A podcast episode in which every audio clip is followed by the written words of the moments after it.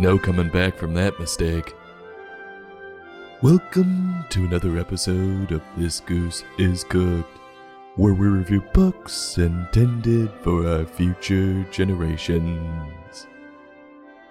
Today's book The Girl Who Makes a Million Mistakes, a story about growth mindset by Brenda Li, published by Summer and Mew.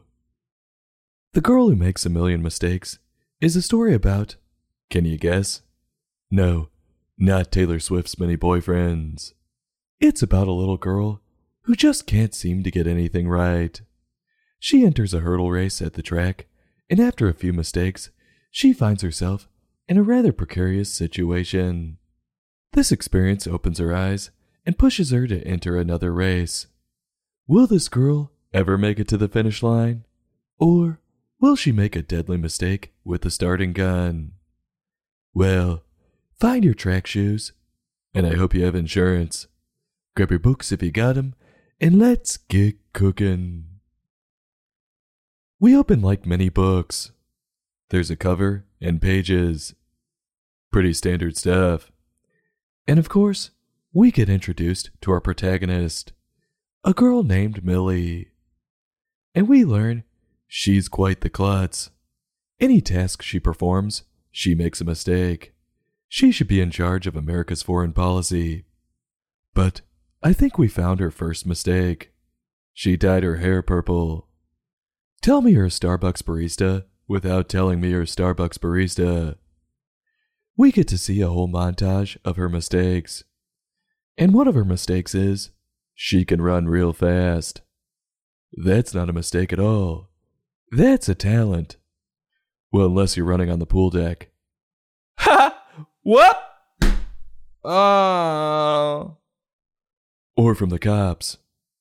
Oh, that card you bought is so cool. Hi, boys. I like baseball too. What card did you get? Oh shit, it's the cops! Run!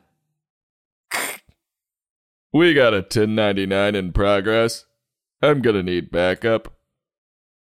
Yep, it's never a good idea. We then learn that Millie wants to be able to call herself an athlete.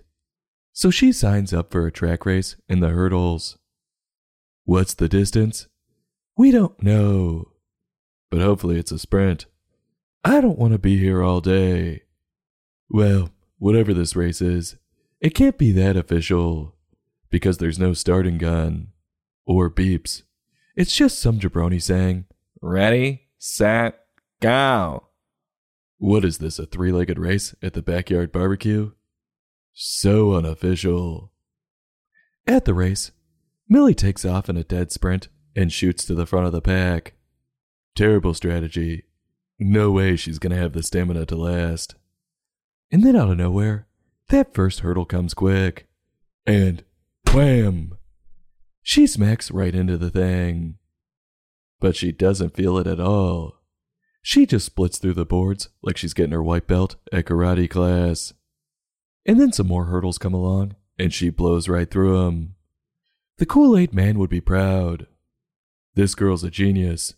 She's found a perfectly legal way to get an edge up on everyone. Though, someone needs to check this girl out to see if she has any nerve endings. Millie's mom, cheering her on from the sidelines, completely throws her daughter off by telling her to jump. Why? To slow her down? She's cruising. Everyone knows you don't mess with a good thing. But Millie listens to her mom, and she does just that. And she's completely out of rhythm now. Like that time I walked into a Baptist church. Oh, happy day! So Millie lands on her face and stumbles around like a chick leaving the bars at 2 a.m. Pizza! So finally, Millie's like, I'm not falling over for the next one. And she jumps as high as she can and ends up in the top of a tree. I think she signed up for the wrong event. And Millie hits that tree so hard that she knocks out a tooth. That's the nail in the coffin. No chance she's getting a job now. Might as well park two broken down cars in her front yard and give her overalls. Cause she's done. In the tree, Millie decides she's gonna stay up there with a group of cats that just so happen to be stuck up in the tree with her. But she changes her mind rather quickly and starts screaming for help as it turns to night. Allergies must be kicking in. Unfortunately, though, no one comes for her. So, quote, Millie toughens up and looks for a way down. Jump? Nah, that's gonna hurt. Climb? Nah, that's gonna scrape my knees. End quote.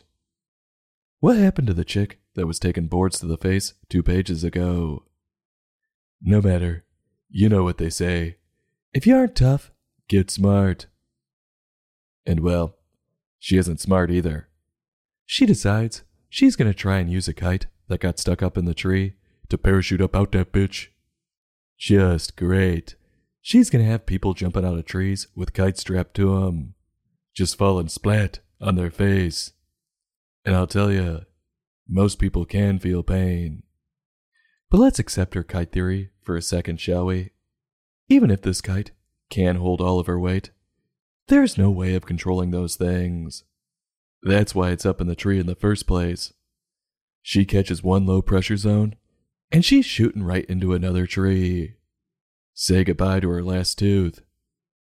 Eventually, Millie does snag the kite, and without hesitation, she jumps out of the tree with all ten cats on her back. Why does this feel like it's straight out of a Sylvester Stallone movie?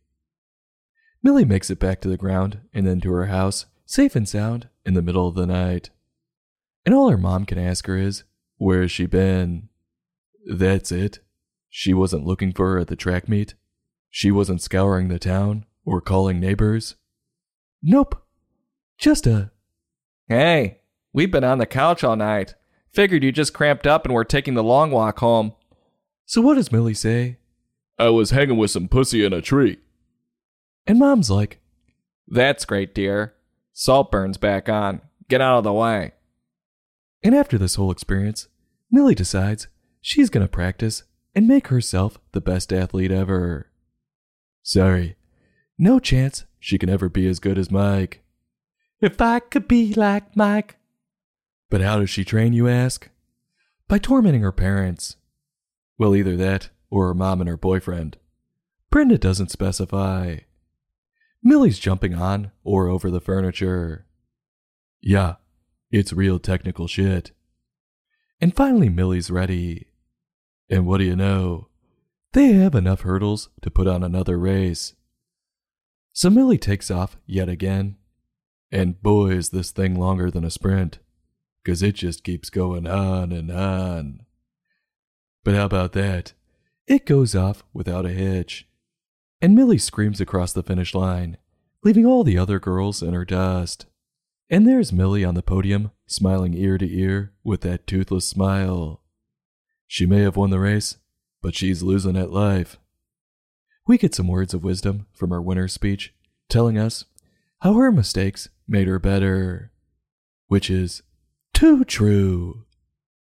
And Millie is quite the selfless character.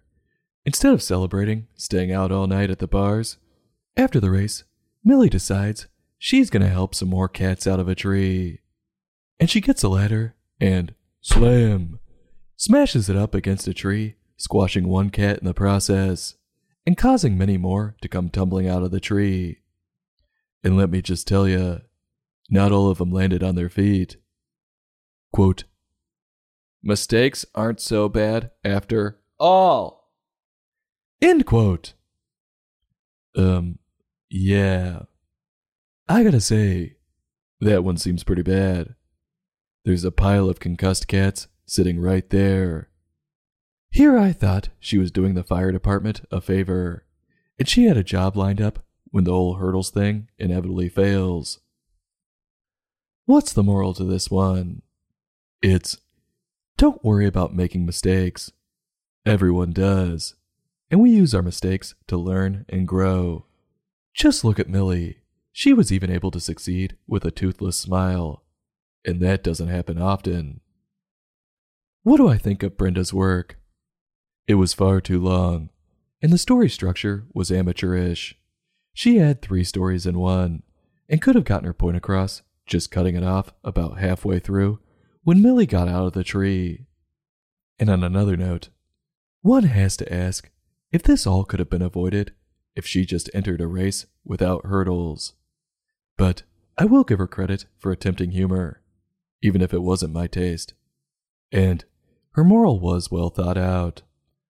Now, as for her pictures, they were a mix of cartoony and stick figures. The style was rather bland for me, but again, she spiced it up with some humor and plenty of color.